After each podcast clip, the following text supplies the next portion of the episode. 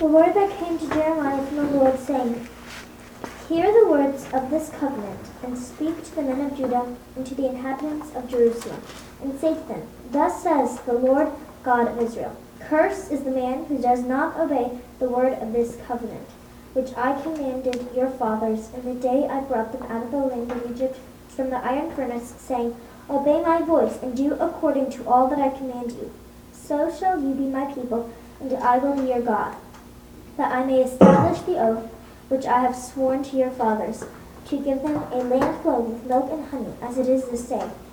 And I answered and said, So be it, Lord. Then the Lord said to me, Proclaim all these words in the cities of Judah and in the streets of Jerusalem, saying, Hear the words of this covenant and do them. For I earnestly exhorted your fathers in the day I brought them up out of the land of Egypt until this day, rising early and exhorting, saying, Obey my voice. Yet they did not obey or incline their ear, but everyone followed the dictates of his evil heart. Therefore I will bring upon them all the words of this covenant which I have commanded them to do. Basically, what's he telling the people to do here?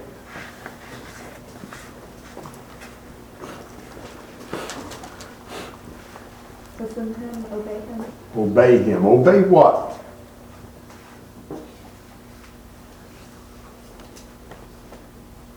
The covenant? Obey the words of this covenant. Now, think about Jeremiah and his time period.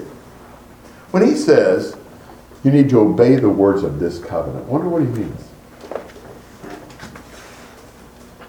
What very significant event occurred apparently early in Jeremiah's prophesying?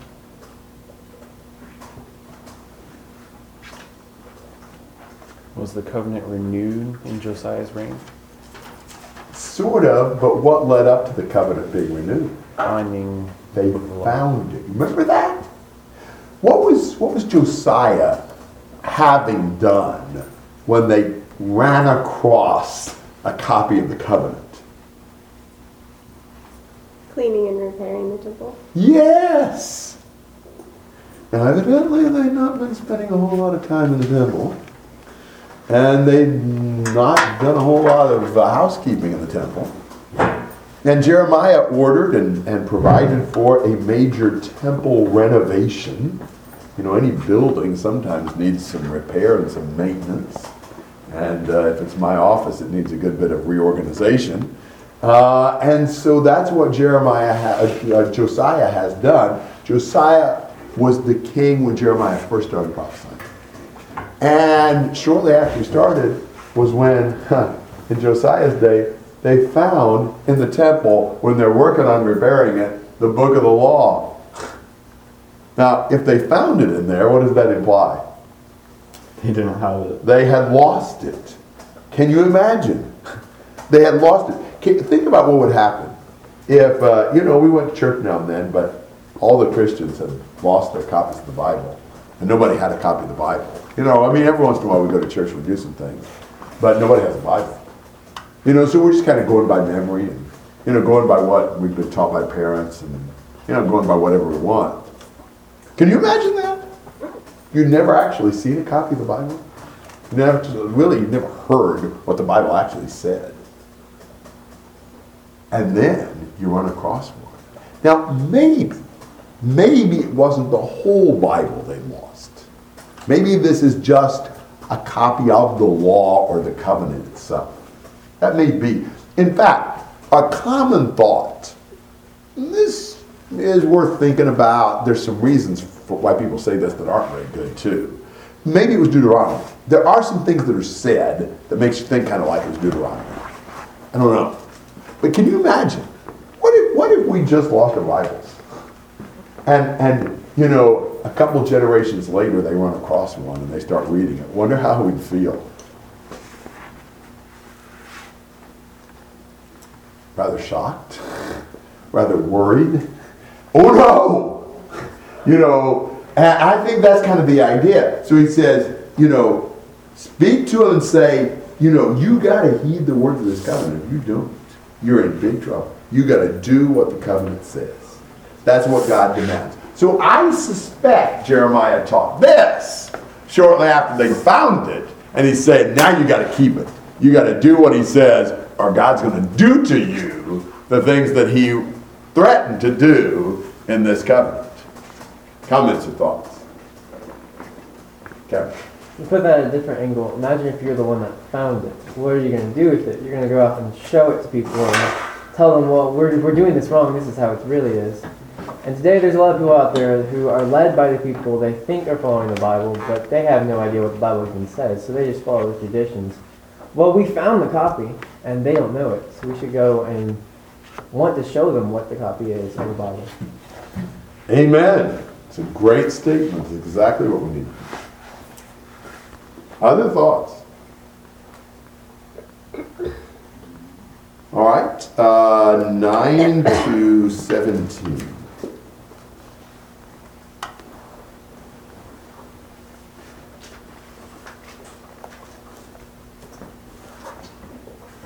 Again the Lord said to me, A conspiracy a conspiracy exists among the men of Judah and the inhabitants of Jerusalem. They have turned back to the iniquities of their forefathers who refused to hear my words. They have gone after other gods to serve them. The house of Israel and the house of Judah have broken my covenant that I made with their fathers. Therefore, thus says the Lord, Behold, I am bringing disaster upon them that they cannot escape. Though they cry to me, I will not listen to them. Then the cities of Judah and the inhabitants of Jerusalem will go and cry to the gods to whom they make offerings, but they cannot save them in the time of their trouble. For your gods have become as many as the cities, of Judah, and as many as the streets of Jerusalem are the altars you set up to shame, altars to make offerings to Baal.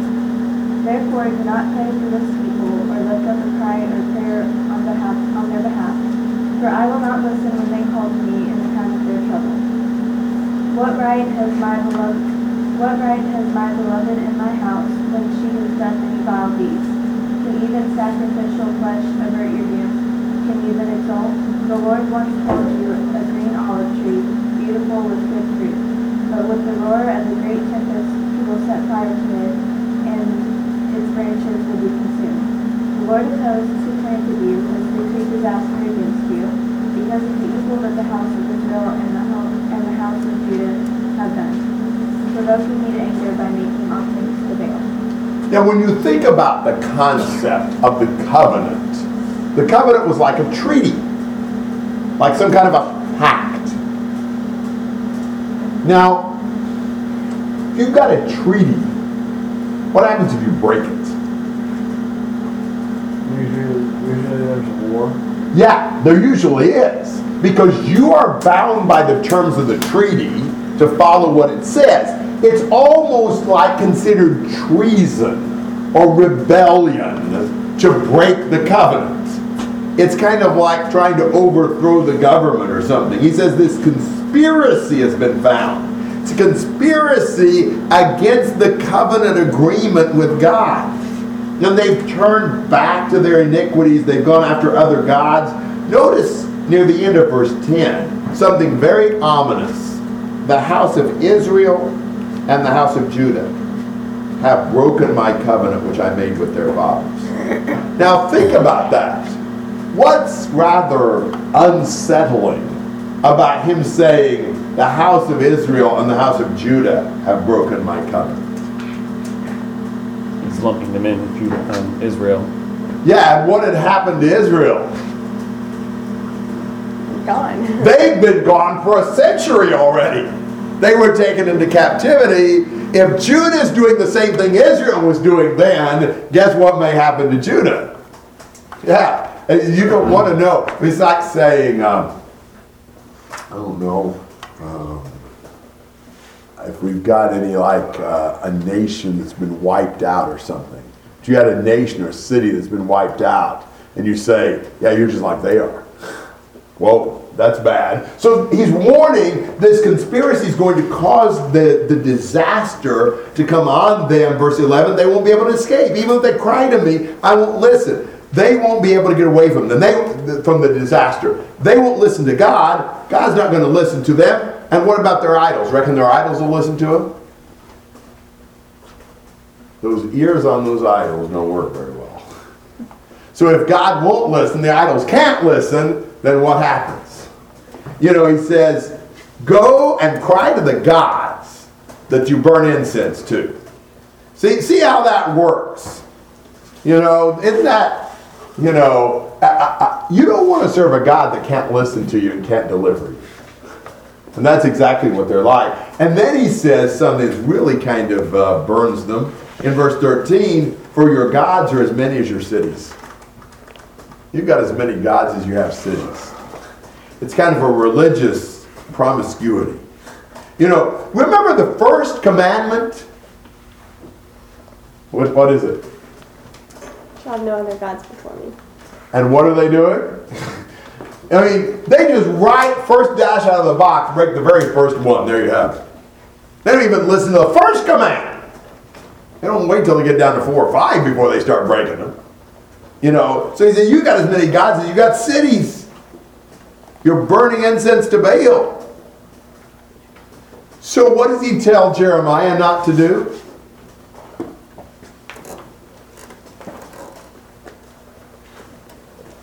Don't even try. Don't even try to Pray for them. Don't even pray for them. Now, one of the roles of the prophets was to be an intercessor, was to pray for the people. Who were some prophets who were especially noted intercessors that prayed for their people? Who? Moses. Moses. Boy, he, he was a big one. How many times did he keep God from wiping them out? Can you think of another prophet who's uh, very big as an intercessor? Jonah. They asked him to pray for them and then it worked. Sort of. No. I don't know. Did they ask him to pray for? him? I thought so. I don't think so. Once they turned after uh, after they had convinced the king, they said, "Pray for us." And once once they had believed, I think Yeah, I, I don't know that they ever told Jonah to pray for them. They did change and hope that God would relent. Uh, who knows, God may turn and relent. Um, how about Samuel? Samuel was a big intercessor and a great prophet. So, but God's saying to Jeremiah, don't cry for them. You know, I won't listen, so don't even pray for me. And he says, What right is my beloved in my house? I don't even want her in my house.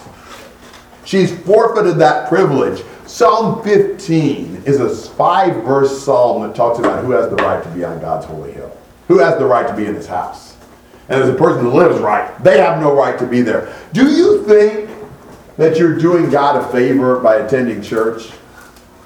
God would say it's a privilege. You know, they don't have any right to be in my house and offer sacrifices. They're like a green olive tree that's burning. You know, you think about, you know, like having a, a- an olive tree hit by lightning and it just burns it up. That's what's happening to this nation that's wicked and unfaithful. God has pronounced evil against you because of your wickedness. That, that's what's happening. Kind of a one track uh, sermon here. You're wicked, you're going to be punished. How do you, what, you know, how do you suppose people looked at Jeremiah?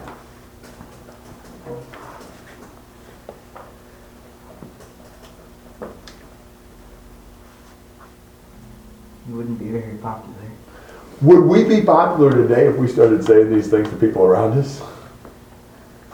People would think he was crazy. Crazy and annoying. You know, who wants to hear you're all lost, you're getting kicked out of your land, God's angry with you, you know, you're wicked, you're doing the wrong thing, this is sinful. You know, if you start telling people that, they don't like it. You know, just how popular were the messages of God throughout history? Not too much, right?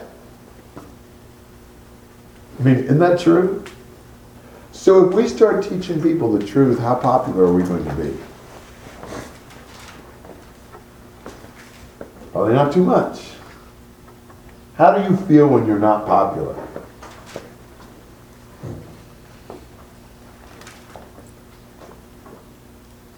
bad. Glow. Not too happy. We're gonna have to learn to deal with that. That's where Jeremiah's at, and that's what we're going into here. Is ah, Jeremiah's been preaching the message, but now he's got to deal with the consequences of how people are looking at him and treating him, and some of what he's feeling with all that. One of the great things about this book is you really see into what's going on in his heart and his head and how he's feeling. And it's not fun. All right, any comments or questions through 17? I think it's true that you know if we speak the word, it's it's annoying and people don't really like that. And so I think it says something about it us if you know everyone just really loves listening to us and enjoys you know, our company and our sermons and our teachings and stuff. That might not be a very good sign. Yeah.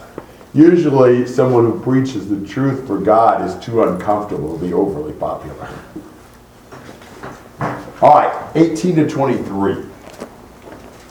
The Lord has given me knowledge of it, and I know it. Then you showed me of their doing. But I was like a lamb or an ox that is brought to the slaughter. I knew not that they devised devices against me, saying, Let us destroy the tree with the fruit thereof. Let us cut him off from the land of the living, that his name may not, that his name be no more remembered. But, O Lord of hosts, who judges righteously, and who tries the reins of the heart, let me see thy vengeance on them. Unto thee have I revealed my cause. Therefore, thus saith the Lord of the men of Anathoth, that seek thy life, saying, Prophesy not in the name of the Lord, and that, that thou die not by our hand. Therefore, thus saith the Lord of hosts, Behold, I will punish them. The young men shall die by the sword, their sons and their daughters shall die by famine. There shall no, be, no more be a remnant of them, for I will bring evil upon the men of Anathoth, even the year of their visitation. Jeremiah didn't realize it. You ever had somebody trying to hurt you, like hurt you, you with other people, but you didn't realize it at first? You ever had an enemy, but you didn't even know at first they were your enemy? Because a lot of times people say nice things to your face, and they're really mean to you behind your back. Apparently, that's what's going on with Jeremiah. He did not realize that people were so against him. So he says in verse 18, The Lord made it known to me, and I knew it. Then you showed me their deeds. But I was like a gentle lamb led to the slaughter. I did not know that they devised plots against me, say. You know, Jeremiah, you know, he's going along not realizing they're all against him and are plotting to kill him. And the Lord has to tell him, Jeremiah, look, here's what they're really saying and doing behind your back. Wow, how would that feel?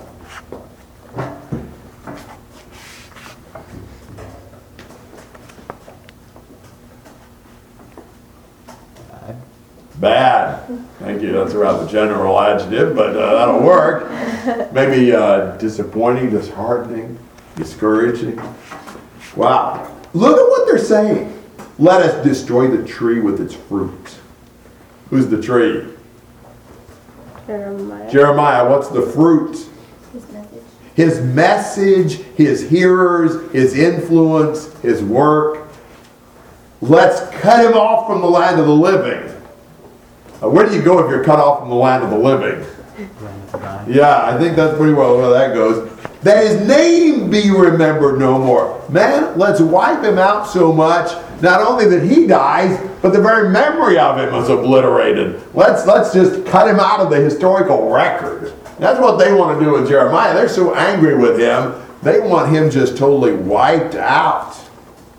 That's kind of sad. Who does Jeremiah turn to? And says what? He prays for vengeance. Punish him. You know, intervene, do something. Therefore, thus says the Lord, verse 21, concerning the men of Anathoth who seek your life. He, we now know where the men who seek his life are from. Anathoth. And What do you think about Anathoth? He's wiped out of the history books. No. Isn't that where Jeremiah from? Yeah! back in chapter 1 is his hometown. That stinks. Even the people from his hometown, they're the ones plotting against him. You know, isn't that encouraging? You know, people he went to school with or whatever. Uh, they're seeking his life and they're saying, Do not prophesy in the name of the Lord so that you will not die at our hand. They wanted him to shut up and not prophesy. Ever been any other times when uh, God's messengers were told that? Jesus. Jesus and lots of prophets were told that at various times in various ways. People want the people who preach the truth just to be quiet. Don't bother our conscience. Don't make us feel bad. You know, and so they're they're ordering Jeremiah either you shut up or we kill you. That's what they're saying. Therefore, thus says the Lord, I'm about to punish them. I'm not even going to leave a remnant to them. Now there were some men from Anathoth that returned in Ezra 2:23 from Babylonian captivity. Maybe these from Anathoth that returned weren't the same people that were perpetrating the plot. I don't know. But God is promising vengeance and punishment against these men of Anathoth. But imagine you're Jeremiah and you're going along preaching the message of God, and suddenly God says, Listen, Jeremiah, I need to have a talk with you. You didn't really realize it, but they're out to kill you. It's actually the people of your hometown that have made a plot against you. Whoa. That would not be fun to know about. Comments and questions? Does Jeremiah end up having a family that that line of people coming in Ezra could be from? Or do we know? Uh, he was told not to marry. Jer- Jeremiah 16, yes. I, I admire his loyalty to God because even though like he's around so many wicked people, he's still loyal to God. And that shows that you know we need to strengthen our faith. So if we're in a time where it's like everybody is wicked and you know, not living for God, that we should still be loyal to God and not. Yeah, good point. Good point. That's exactly right. I mean, Jeremiah is actually going to get a little upset from time to time, and he's going to tell us about that. But he does still serve the Lord. A couple moments where he's kind of a little wobbly, but who wouldn't have been? Other thoughts? Yeah, I can. Verse 23, what does the year of their punishment mean? He's gonna, he's gonna, you know, kind of like saying this is the hour of their punishment. You know, this is the time when he's gonna bring them down. As in that year that he's speaking it, or in that year that he's talking about of this destruction? I don't know that he's saying which year, but he's gonna bring upon them the year of their punishment. Other thoughts? Chapter 12, verses 1 to 4.